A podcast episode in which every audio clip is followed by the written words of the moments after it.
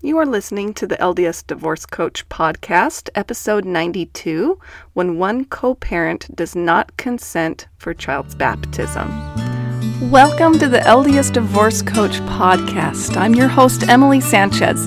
I have five kids and I love sports and the piano, and I'm also a certified life coach and divorce coach. Here I talk about living your best life, whether you're divorced, married, or single, it doesn't matter. Achievement is nothing without fulfillment. So let's go. Well, hello, friends. How are you doing? Do you know what I noticed about myself is I always go straight to topic. I listen to a lot of podcasts and they talk about the weather or they talk about what's going on, and small talk is very, very hard for me. Hmm, interesting thing about me. I remember when I was dating my husband he would call on the phone and ask my opinion about cars and just want to talk on the phone about nothing. And it was really hard for me. Aren't I terrible? but gosh, I guess I just want to get to the point of things. But I actually love deep conversations. Just small talk is a little bit hard for me.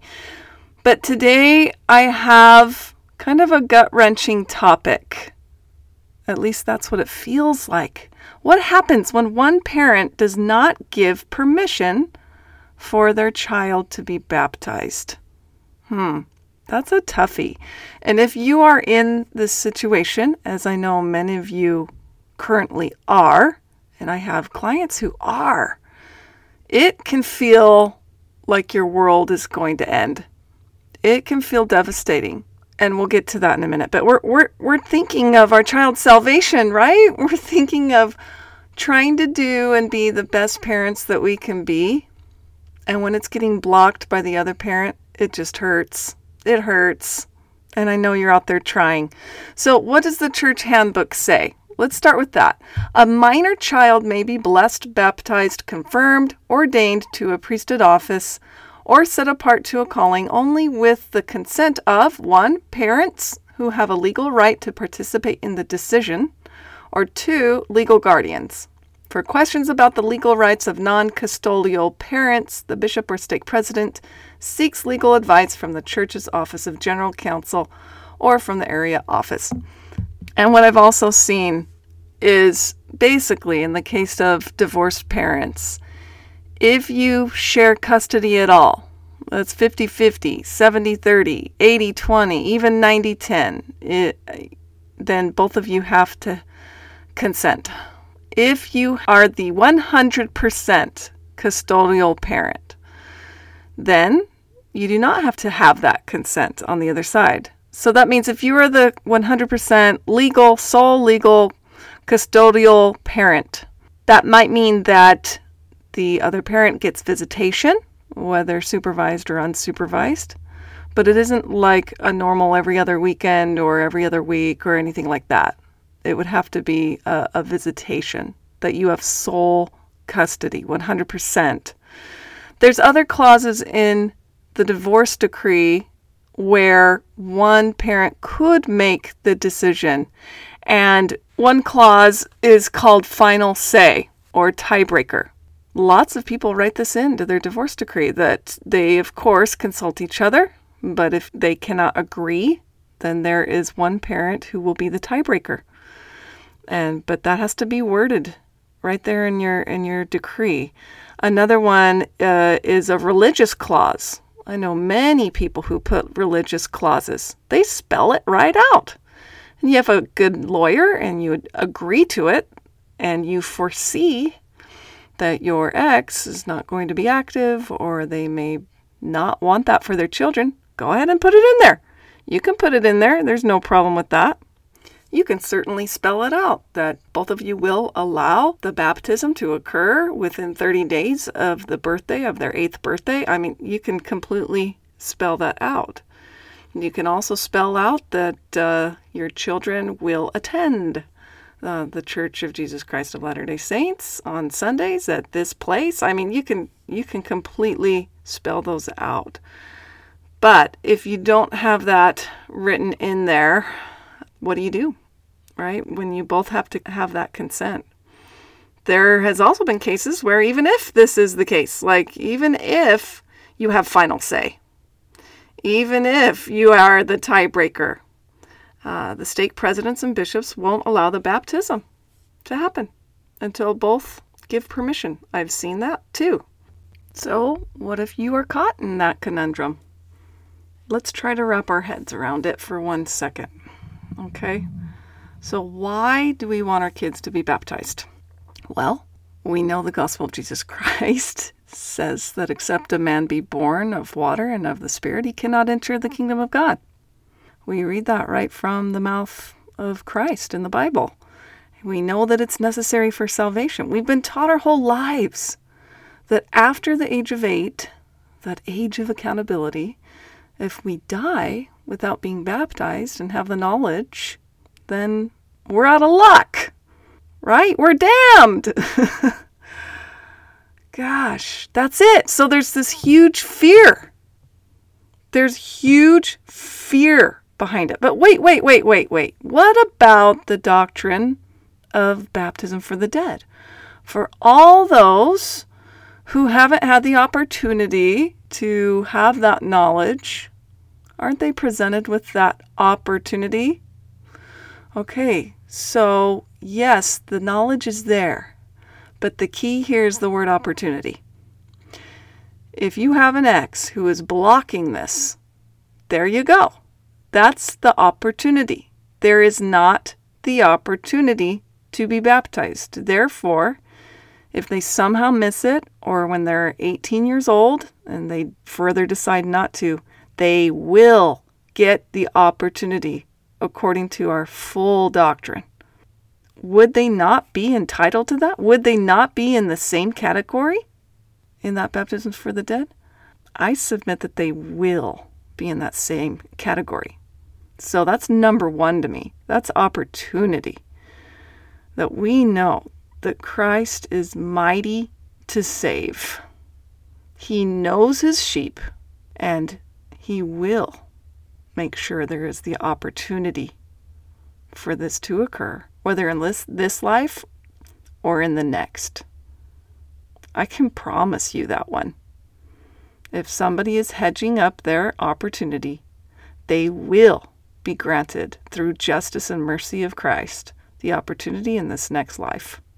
Okay, number two is desire.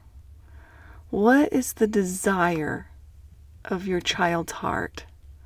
What's the desire of your heart? Oh gosh, there is a beautiful talk by Neal A. Maxwell called According to the Desire of Our Hearts. I really recommend you reading the entire thing. But I'm just going to read a little bit because I think our intention, our desire is so huge in the grand scheme of things. He says, therefore, what we insistently desire over time is what we will eventually become and what we will receive in eternity. For I said, The Lord will judge all men according to their works, according to the desire of their hearts. That's in Doctrine and Covenants 137 and also Jeremiah 17. Alma said, I know that God granteth unto men according to their desire. I know that he allotteth unto men according to their wills. That's Alma 29 4. To reach this equitable end, God's canopy of mercy is stretched out, including all that die henceforth without a knowledge of the gospel, and I'm going to add opportunity, who would have received it with all their hearts, shall be heirs of that kingdom. Oh gosh. And he further goes on God thus takes into merciful account not only our desires and our performance, but also the degrees of difficulty which our varied circumstances impose upon us. Ooh, love it. Okay, desire is so huge. In other words, He sees you, He hears your prayers, He knows what a good mother you are in this desire. He knows what a good father you are if, if you are the father and the mother is the one not consenting. He knows you guys. You are his sheep. This desire is so key, and the desire of your child to be baptized. You know, if only it, it was as easy as having a conversation with the co parent who is not permitting it to see, have them see the desire of the child, what they really want, and to put egos aside.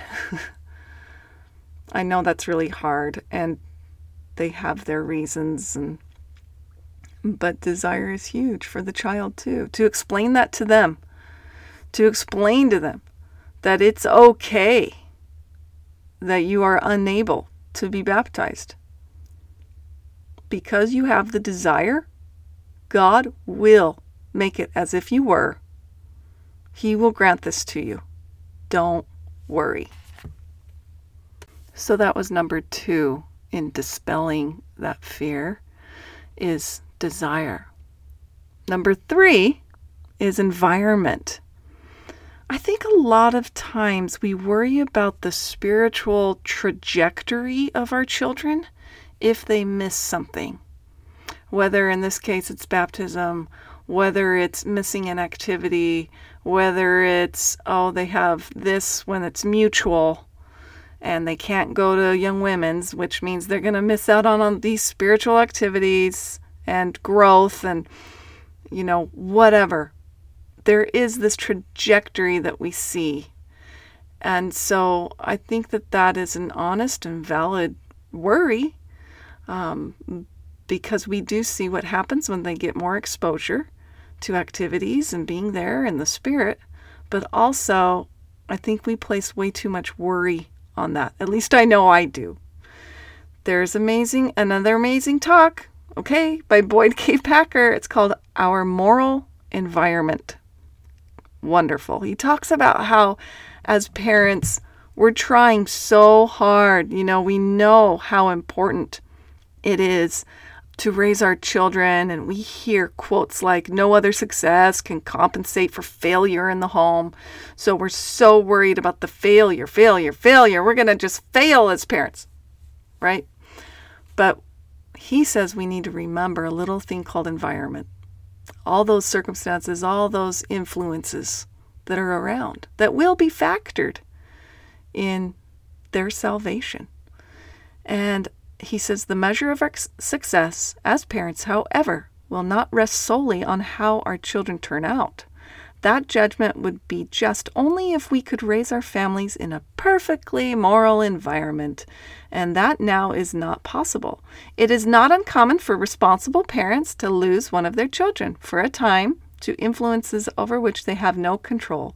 They agonize over rebellious sons or daughters. They are puzzled over why they are so helpless when they have tried so hard to do what they should. It is my conviction that those wicked influences one day will be overruled. Oh my gosh, did you feel that? I love it. The prophet Joseph Smith declared, and he never taught a more comforting doctrine, that the eternal sealings of faithful parents and the divine promises made to them for valiant service in the cause of truth would save not only themselves, but likewise their posterity. Though some of the sheep may wander, the eye of the shepherd is upon them, and sooner or later they will feel the tentacles of divine providence reaching out after them and drawing them back to the fold. Either in this life or the life to come, they will return. They will have to pay their debt to justice. They will suffer for their sins and may tread a thorny path. But if it leads them at last, like the penitent prodigal, to a loving and forgiving Father's heart and home, the painful experience will not have been in vain. Pray for your careless and disobedient children. Hold on to them with your faith. Hope on, trust on, till you see the salvation of God. That is so beautiful. And we're not even talking about our kids being rebellious. I get it. But we think there's a trajectory that may happen with them not being able to be baptized. That's a legitimate concern. So I just wanted to offer that to you that this will be factored in, and the judgment for this will be upon those who hedged up this decision, not upon what the child may do So I love that. I also love that it touches upon the fact of being sealed. If your children were born in the covenant, they have those blessings, even if you're divorced. Because you entered that covenant and you are remaining faithful to it, that's what seals it. What seals it and makes it bear its effects for eternity are your faithfulness. I've talked about this in podcasts before, where this actually is an individual ordinance, an individual covenant. As weird as that may sound, because we always think that it's hinged upon the agency of somebody else, but that would not be Christ's merciful way at all. So, as long as we are doing what we need to do with our faith and honoring those covenants and remaining worthy, our children are under that umbrella. They are. It means something. It means much more than we can even see. The chain is not broken between us and them. It isn't. According to your faithfulness, it is your faithfulness. It is not. And Brigham Young goes on and says, Let the father and mother who are members of this church and kingdom take a righteous course and strive with all their might never to do a wrong but to do good all their lives if they have one child or 100 children if they conduct themselves towards them as they should, binding them to the Lord by their faith and prayers. I care not where those children go. They are bound up to their parents by an everlasting tie, and no power of earth or hell can separate them from their parents in eternity. They will return again to the fountain from whence they sprang. That's beautiful. It makes me want to cry. I love it. So, those three things can give us a little bit greater of a perspective and it can help alleviate that fear. And you know, it's interesting. Every time there seems to be that fear, I have this equation that the more faith you have, the more you trust in the Lord, the greater your relationship is there, the less fear. So, how can we write this as an equation? I don't know. Faith squared greater than negative fear. I, I, don't know. I'm not a mathematician, but it is something, isn't it? So, what can you do right now? What, what if you're right in the middle of the situation? My advice, as weird as it may sound, okay, is to diffuse it and de escalate. Okay? This is really good if you're dealing with someone who is a narcissist or just likes to be in control of everything. If you can play it low key, especially if you're a full 100% custodian, you know, custodial custody. You can play it very, very low key and have that permission and, and go forward with it without making a big fuss about it with if you know that the other parent is going to disagree. But if you're in a situation where you need both parties to have that consent, you've got to just de escalate and accept and trust.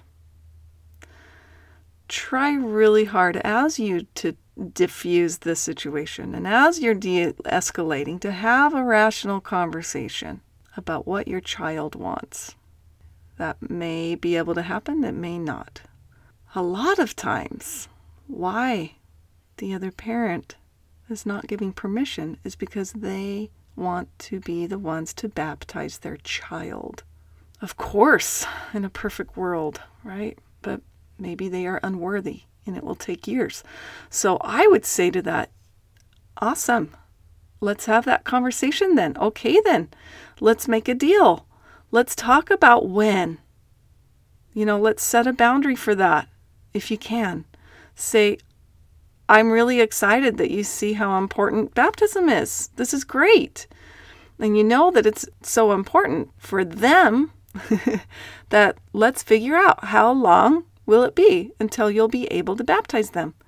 Okay, then set that date.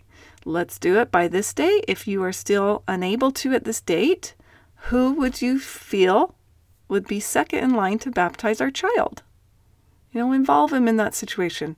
I could understand that would be very sad if if they couldn't and they wanted to And it's hard because we know them very well, so we're judging them. We know how bad maybe their problem is, or maybe they're living with someone and we're have all those hurtful feelings. But remember, they have a savior too. So you have to step out of the box and think, okay, let's try really hard. They have a savior too, but you can also take that opportunity to see if you can make a deal. I just want to say good luck. Again, faith makes fear dissipate. This is a, a time that you don't want to be patient. You want to live and go by all those little rules that we see in the church right at their birthday. So I know how hard it can be to wait. Feels like torture, but I promise you, take these things into consideration, practice them in your life. It can make a difference. If you need further help, please reach out to me. Just email me Coach Emily Sanchez at gmail.com. I wish you so much luck and make it what you want. Have a great day. Love you guys. Bye. Hey, thanks for listening, everybody. If you enjoyed the podcast, please write a review, subscribe, share, and if you'd like to do some personal coaching with me, hop on over to my website, CoachEmilySanchez.com.